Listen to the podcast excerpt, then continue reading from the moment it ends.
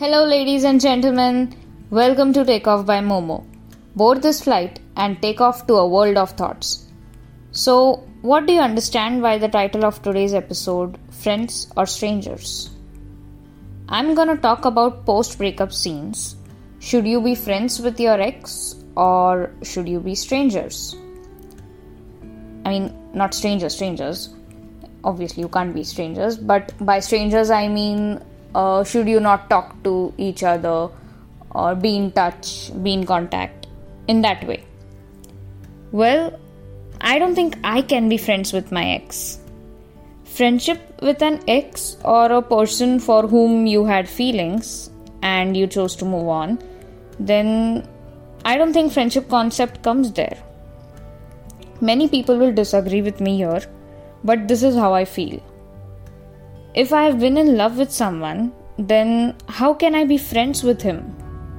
Being friends means staying in touch, talking to each other, knowing what's happening in each other's lives, spending time with each other. And after doing all those things, what's stopping you from falling in love with that person again?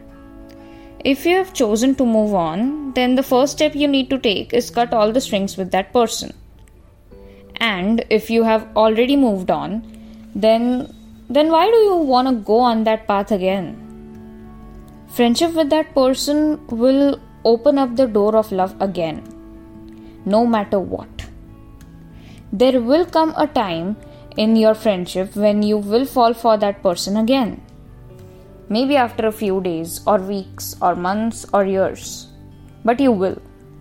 In the beginning, you won't accept or even realize that you have fallen for that person again. But that won't change the truth. Why do you want to put yourself in the position where you know that you will get hurt?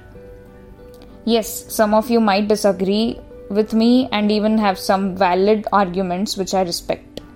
Some of you might even be able to balance out friendship and love part post breakup and post getting over that person, which is great.